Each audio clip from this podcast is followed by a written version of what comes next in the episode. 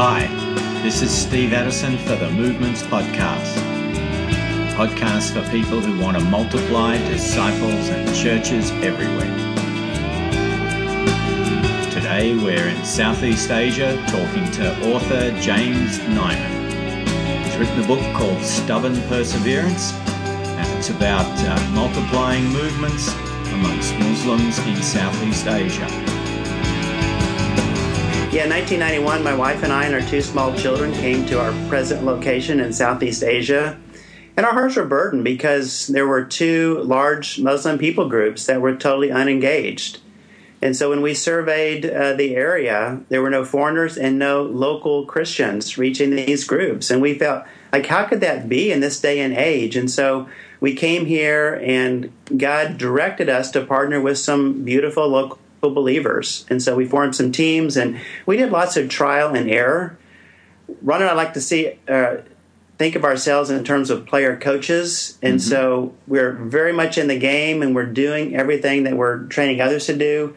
But a big part of our role as well is coaching. And so over the years, God developed a number of local teams that we were working with. And then in two thousand eight, we were back in the U S, and one of the principles of church planting movement is unflinching evaluation. And so we ask ourselves, are we seeing new churches planted? The answer was no. Are we seeing new leaders reproducing themselves? And the answer was no. And so we came back, and what we did was we decided to shorten our training segments. And so instead of doing a longer training, we would do shorter, but we did it more frequently. Right. In addition, we gave them assignments and expected them to go out and do that. And so we are using Bible stories, Old Testament and New Testament, prophets and Jesus. And so we would study four stories together and then expect them to go out and find a person of peace, gather the oikos together and study those stories. The next month we would get together and we would hear their reports, and then we would study four more stories. And so literally over the next two years, we went through this process. We met with three local teams every single month, and what we saw is immediately with more accountability, mm. closer training, lots of role play, we saw things jump forward, um, and each of the each of our local partners were able to start at least one group studying these uh, prophet and Jesus stories.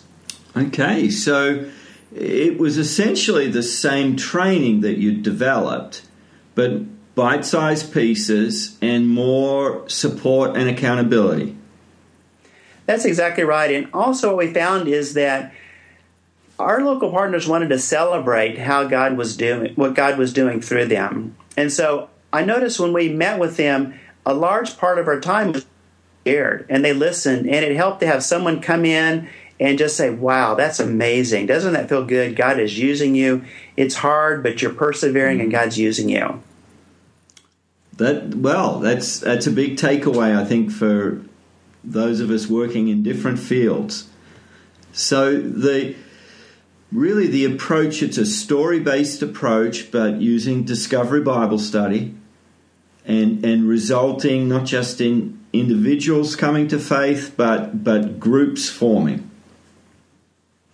Yeah, so over this two-year period, we were actually field testing a story set. So I had completed a, a worldview study as part of my uh, D M M, my doctor of, of missiology. And then we did this worldview study, and we field tested these stories because they wanted to find stories that would connect to their worldview so that as they studied, the Holy Spirit would use that to help them come to the point of making a decision to follow Christ. And these folk, their background is Muslim? They're Muslim, yeah. We call them folk Muslims. Okay, so a lot of sort of superstition mixed in yes. with traditional Islam. Absolutely. Okay, what, what happened next as you began to see these groups forming? What what was the next uh, step? Yes. Well, so we continued to meet with these groups, and we actually pulled back from a monthly meeting with our leaders because what we saw is they needed time to meet with the leaders of the groups that they were starting. Mm-hmm.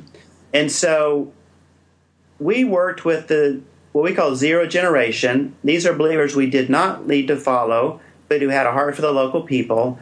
And then when they lead someone to follow, we call that the first generation.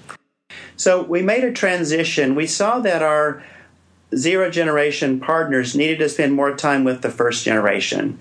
So my wife and I began to meet with them quarterly, and then the zero generation met weekly with the person they were mentoring. But we also saw that there was a need to gather the local leaders from the first generation together, because they have a common background, and there's there's a synergism that grows out of meeting with other people who are like-minded. So what that looks like is my wife and I would meet quarterly with the zero generation, and then the zero generation would meet weekly with the individuals that they were mentoring, and then we would gather monthly with all the first and second generation leaders so they could have that time together. Yes, it's continued to grow as I described, and so we have a number of first generation groups, we have a number of second generation groups, and then we've, we've touched into third and fourth generation. Um, in our terminology, when they study the prophet and the Jesus stories, we call that a discovery group. And then when they come to Christ, we have a short baptism uh, study that they, they study. They're baptized, and then we consider them a church, a house church. And then we have another story set in which they learn what a healthy house church looks like. And so they look at ten different characteristics of a healthy house church. What does long-term discipleship look like? Okay. Well, one of the things we needed to address was the folk Islam side. And so many of them have been to shaman. They have, um, sometimes they have curses put upon them. And so we use uh, Steps to Freedom in Christ. We've adapted it to our context. And so that's part of our discipleship. Uh, we also found that people have had very rough backgrounds. They come from broken homes. And so we've needed to add a, a component where we, we study a God's healing for them. And then as part of our worldview study, we identified character deficiencies that we need to go to the Word and see what it says. So, for instance, use of the tongue, going into debt, um, appearance, a lot of these things, uh, getting offended easily, holding grudges. These are things that you see common in the people. And so we have D B S's, Discovery Bible Studies, on each of these character topics. We have a family. We have freedom from fear. And so we have a, a probably two or three-year story set that just walks through systematically character issues and felt need issues. Okay, and that's come out of your experience, I guess some tough experience of uh, of seeing discipleship in their culture. Well, what you see is needs emerge. Mm. And so then we go to the Bible, we put together some D B S's that address that need. And one of the beauties about a D B S is it's not teacher-driven, it's text-driven. So we give a topic, for instance, anger, and we look at a, a series of verses, and we say, what do these verses teach about anger? How can you apply that into your life? And how can you apply that to help other people? And so it's very reproducible. It's text-centered. They go to the, the, the Word. They study themselves. They discuss. It's a group process. So they're discussing together. And then there's accountability because they're making specific goals. I'm going to blank. And then they share, they report back when they meet the next week. Mm. Now, my next question would normally be, where, where can we find out more? But the, the good news is you've you've written up these experiences and these lessons along the way out, out of your twenty-five years, but also this very, I guess the last, um, you know, seven, eight, nine years that have been very much more fruitful. And uh, so tell us about the book you've written. Uh, it's called First of all, I want to ask, why did you call the book Stubborn Perseverance? Okay, good question. Well, those of us in U P G ministry, it's tough. Mm. And it requires a great deal of perseverance. And it's often a, a three steps forward and two steps back. And so I wanted a title that captured that, the essence of we just have to persevere. It's difficult, but we persevere for God's glory. Mm. Okay. And um, what what was the purpose in writing the book? Well, I really had two purposes. The first is I wanted to show different p- ways people come to Christ. And so in the book, we have a materialistic doctor. we have a imam, a religious teacher, and we use the Quran as, as a way to, to initially bring him to want to study the, the stories. We have a type A, hard-driving headmaster. We have a simple village housewife who just wants her um, husband to love her. We have a college student, and every authority figure in her life has disappointed her, and she was abused as a child. And so we have your average person as well. He's a school teacher. And so I wanted to show different ways people come to Christ, because Jesus is the answer for every felt need that a person can have. And so I wanted to show the path that people go through to come to Christ. That was the first objective. The second was I wanted to, to teach church planting movements in story format. All the stories in the book are true. Um, none of the characters are. They're all composite stories. And so the vast majority of the stories come from our particular ministry. There's a few stories that I've had to borrow from other ministries in our country, but they're all true in the book.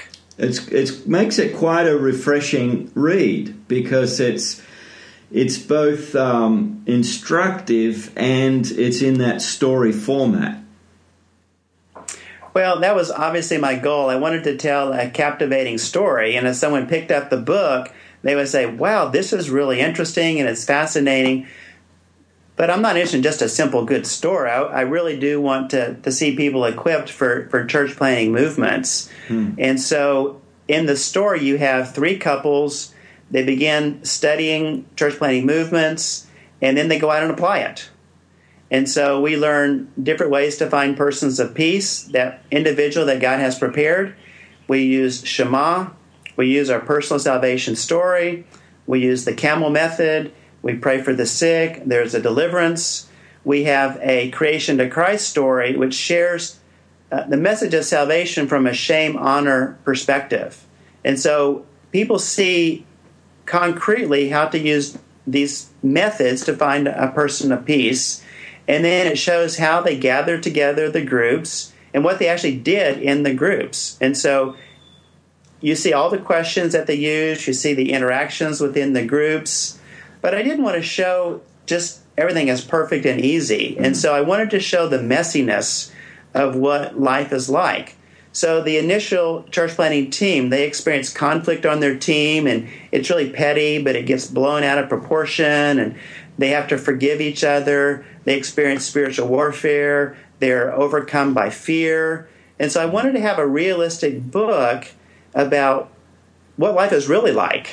The the book is actually built around the critical elements of church planting movements. And so embedded within each chapter is one or more principles when we talk about church planting movements. And so at the end of each chapter, there are, there are discussion questions that review those principles.